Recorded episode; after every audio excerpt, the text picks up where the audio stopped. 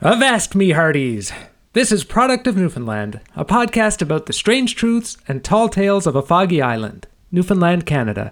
I'm Robert, and today I'm interested in the story of Black Bart, the infamous pirate who set his sights on a small Newfoundland fishing port and became a part of the local folklore.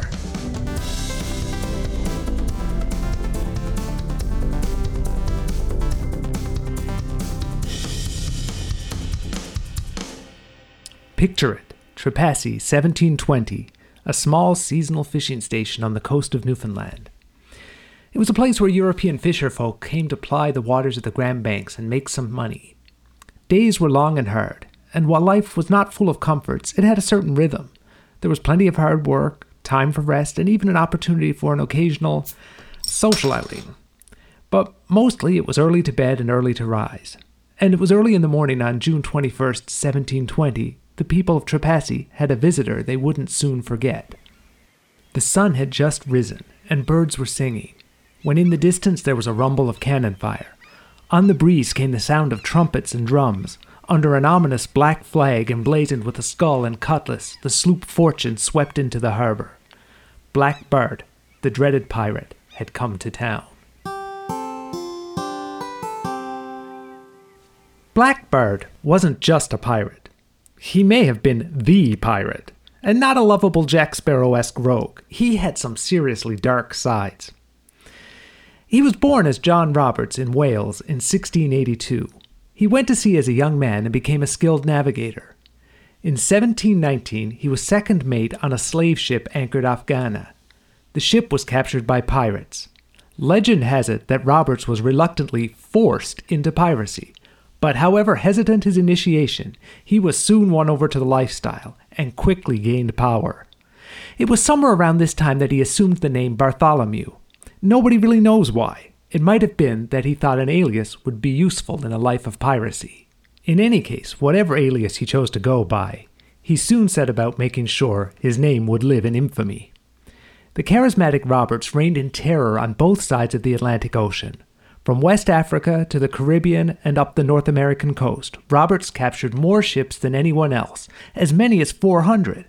He murdered governors and he brought trade in the West Indies to a standstill. And he did it all with style. He was kind of a snappy dresser. Not that I would wear what he wore. Maybe maybe memorable dresser is a better way of putting it. His favorite battle outfit consisted of a crimson waistcoat and breeches. He accented his hat with a red feather and he wore a gold chain, complete with a diamond cross. Tacky dresser, that's the better way to put it. He was a tacky dresser.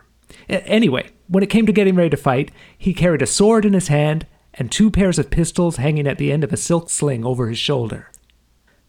Like many pirates, Bartholomew Roberts' career was short. He was killed by the Royal Navy near Africa in 1722, three years after becoming a pirate. His cruel exploits during that time have kept his name alive for the 300 years since and earned him the posthumous nickname of Black Bart.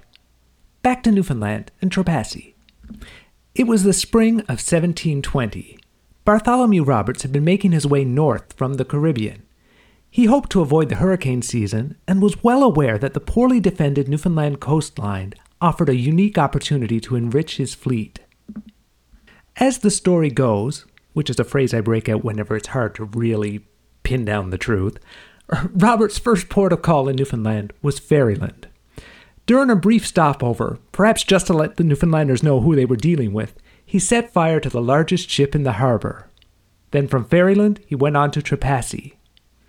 Now, 300 years ago, Trepassey was an important port in the Newfoundland migratory cod fishery, and compared to a lot of other stations on the coast, it was well provisioned. It was also relatively close to the trade routes used by the wealthy North American European merchants. It was an appealing destination for a pirate, and Roberts found it to his liking. On June 21st, Roberts' ship descended on Trepassey, and he did it like he did most things with style. His black skull and cutlass banner flying and cannons firing, he swept into the harbor to a soundtrack from his onboard orchestra. It was an auspicious start to what would become a two week occupation. With little resistance in the port, Roberts was able to loot and pillage at his leisure. He sank some ships and set fire to others, sending the unarmed crews fleeing to shore. According to some reports, when all was said and done, Roberts had destroyed as many as 26 vessels. Without a doubt, Roberts' biggest coup in Trepassey was finding himself a new ship. He'd sailed into the harbor aboard the sloop Fortune. When he got there, he found a large merchant galley. He quickly decided it was better than his own boat. He seized it, had the best of his armament moved aboard, and christened it with a name befitting its higher status the Royal Fortune. When the time came to leave, Roberts sent his men ashore for one last raid. The people, seeing them coming, fled to the woods, and the pirate crew landed unopposed. They ransacked the fishing station, taking anything of value they could find. As they left, they set fire to the fishing stages, and like a slow motion scene from an action movie, the Royal Fortune swept out to sea against a backdrop of flames. Before leaving Newfoundland waters, Roberts continued attacking vessels and occasionally convincing a local sailor to join his crew, including the famed John Walden, aka Miss Nanny. Miss Nanny is a bit of a mysterious figure, and is remembered largely for that unusual nickname. The thing is, no one knows where it came from, really, or what it meant. It's been suggested that the name was intended to be derisive, and that Walden was Robert's lover. Others have said the name was used ironically because Walden was sort of a thug who served as Robert's hired muscle. Not that those two ideas are incompatible. Thugs and pirates need love too. The looting of Trepassey is the most popular tale of Black Bart's time in Newfoundland, but it's not the only story that's been told. For instance, for all that he supposedly stole, Roberts may have left something behind.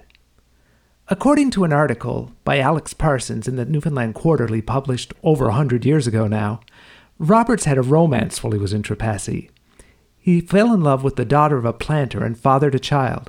Supposedly, that child stayed with its mother in Newfoundland and grew up and passed on Robert's DNA to generations of Newfoundlanders.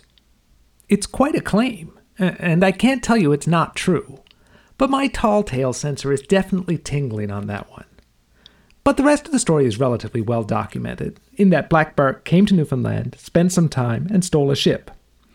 There isn't a ton of evidence to back up the claims of mass destruction and burning, in a Newfoundland Quarterly article in 2015, Olaf Janzen points out that official reports made about the fishing business in 1720 failed to mention any losses due to Roberts.